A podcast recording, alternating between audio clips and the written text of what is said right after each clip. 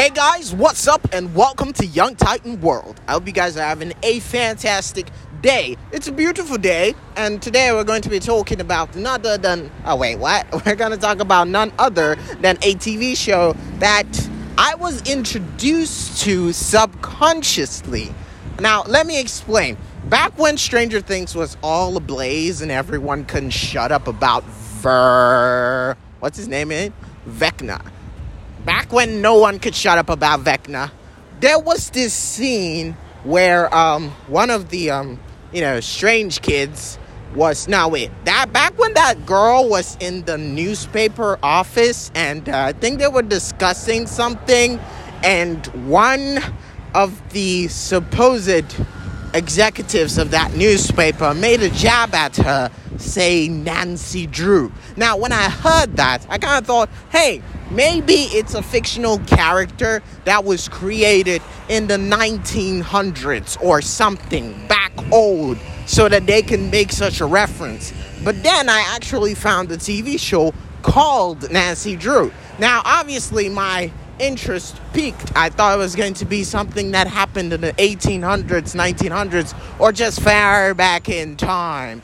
But when I started watching it, most of the things that I saw were pretty much up to date and stuff that happened in the 2014s, 2020s kind of time era thereabout. So basically, to my knowledge, I was just watching a regular TV show, but I couldn't stop myself from it. Season one was hard to wrap my head around because I didn't know what to expect from the TV show. Now, on one hand, I expected something that would go on the same level as a detective show. Something like Sherlock Holmes, you know? Something that has more of spying, you know, something that has to do with science fiction, yeah, to debunk magical mysteries, you know? But then I actually watch the stuff and I'm like, oh, so you do dabble in detectiveness but in witchcraft and wizardry. It's like if they had a detective in Harry Potter, but you know, it's kind of like downrated and not everyone can afford the magic.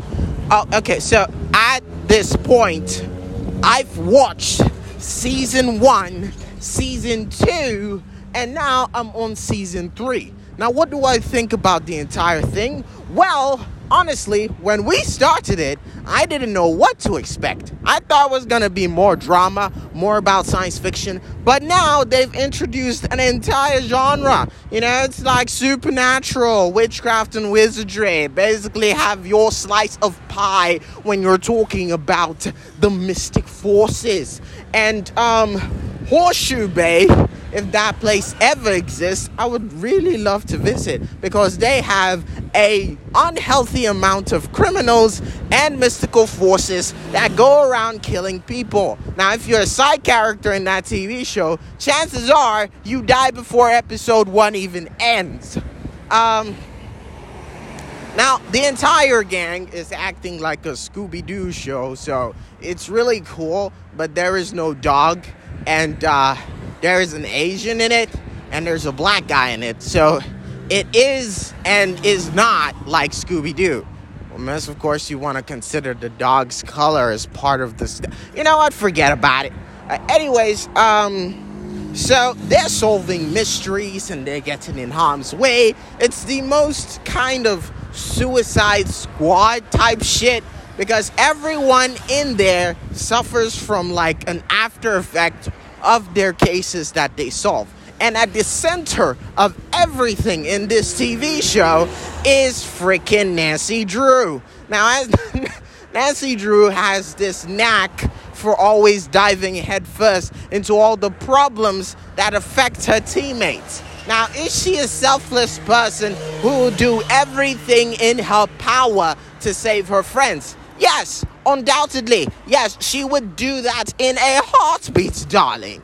But she, at the same time, she, she kind of was also blinded by the after effect of her uh, selfless love, you know, and it always gets her friends in trouble. Now, I could say like about 80 to 90% of the problems that happens in this TV show happens because of Nancy Drew. First, it was about her birth parents, which we didn't even know was a thing till we got to the end. And I was like, whoa, your mother is the ghost that was haunting this village? No way. And she got like inheritance, and it also feels like the idea of financial problems in this show is non existent. Because even if someone says, I have no place to sleep, I have no place to crash, the next thing you know, they've got a place to sleep and they've got a place to crash. When the RV girl didn't have a place to stay, they just immediately welcomed them to the home. So I'm guessing hospitality is like first rates when you go to Horseshoe Bay? I don't know.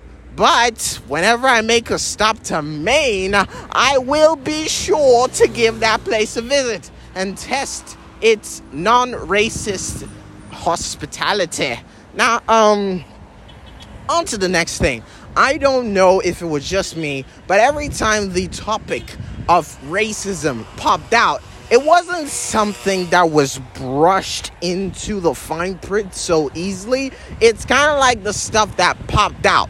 Now, I'm not saying that using these themes that happen in real life in these TV shows is bad, but when you do not do it well, it kind of does this sort of finger pointing and makes everything awkward. For example, if you watch stuff like Blackish or, you know, mixed mixed dish is there a mixed dish now um grownish there's grownish there's blackish. There is this talk about racism. But you see the thing is the entire cast is pretty much black and there are few, and there are a few people here who are white now when they talk about racism now it doesn't really go overboard because basically they are the people and they pretty much introduce this topic every single time.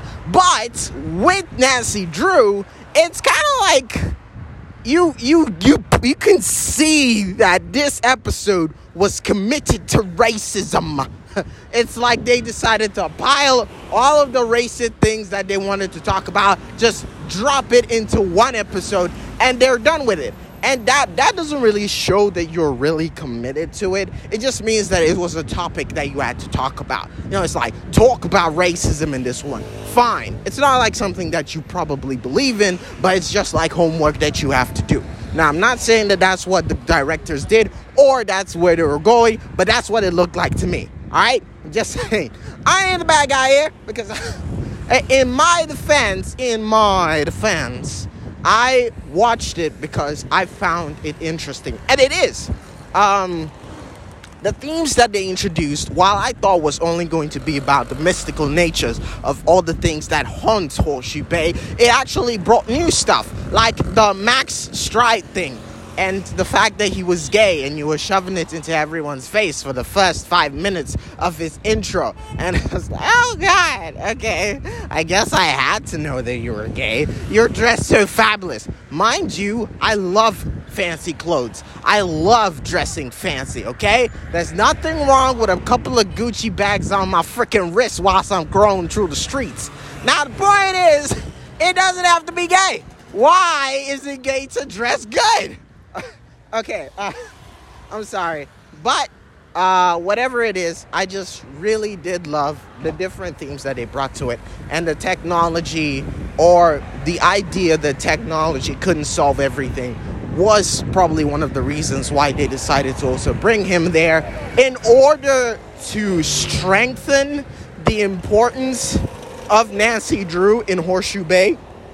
I didn't know the dynamic they were going to choose when they decided that she was going to focus on college, you know, like get her to go to college, I kind of thought that, okay, maybe they're going to give her this arc where she's going to go over there and have a different lifestyle, have a, a, a, change of mindset, become a different person. That that's basically what I was thinking.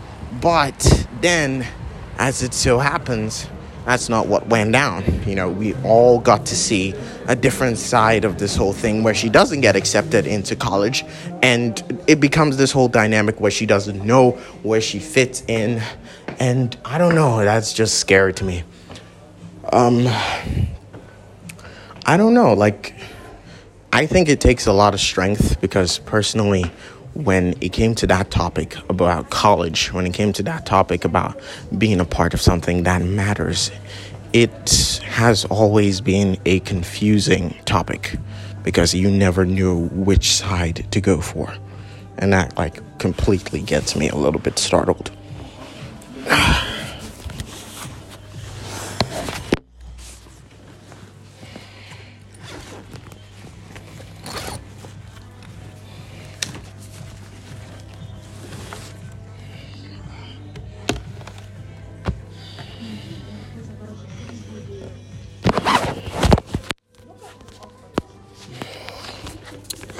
but that's going to be everything for right now. Um, hope you guys please like and subscribe to the Spotify as it really helps the channel.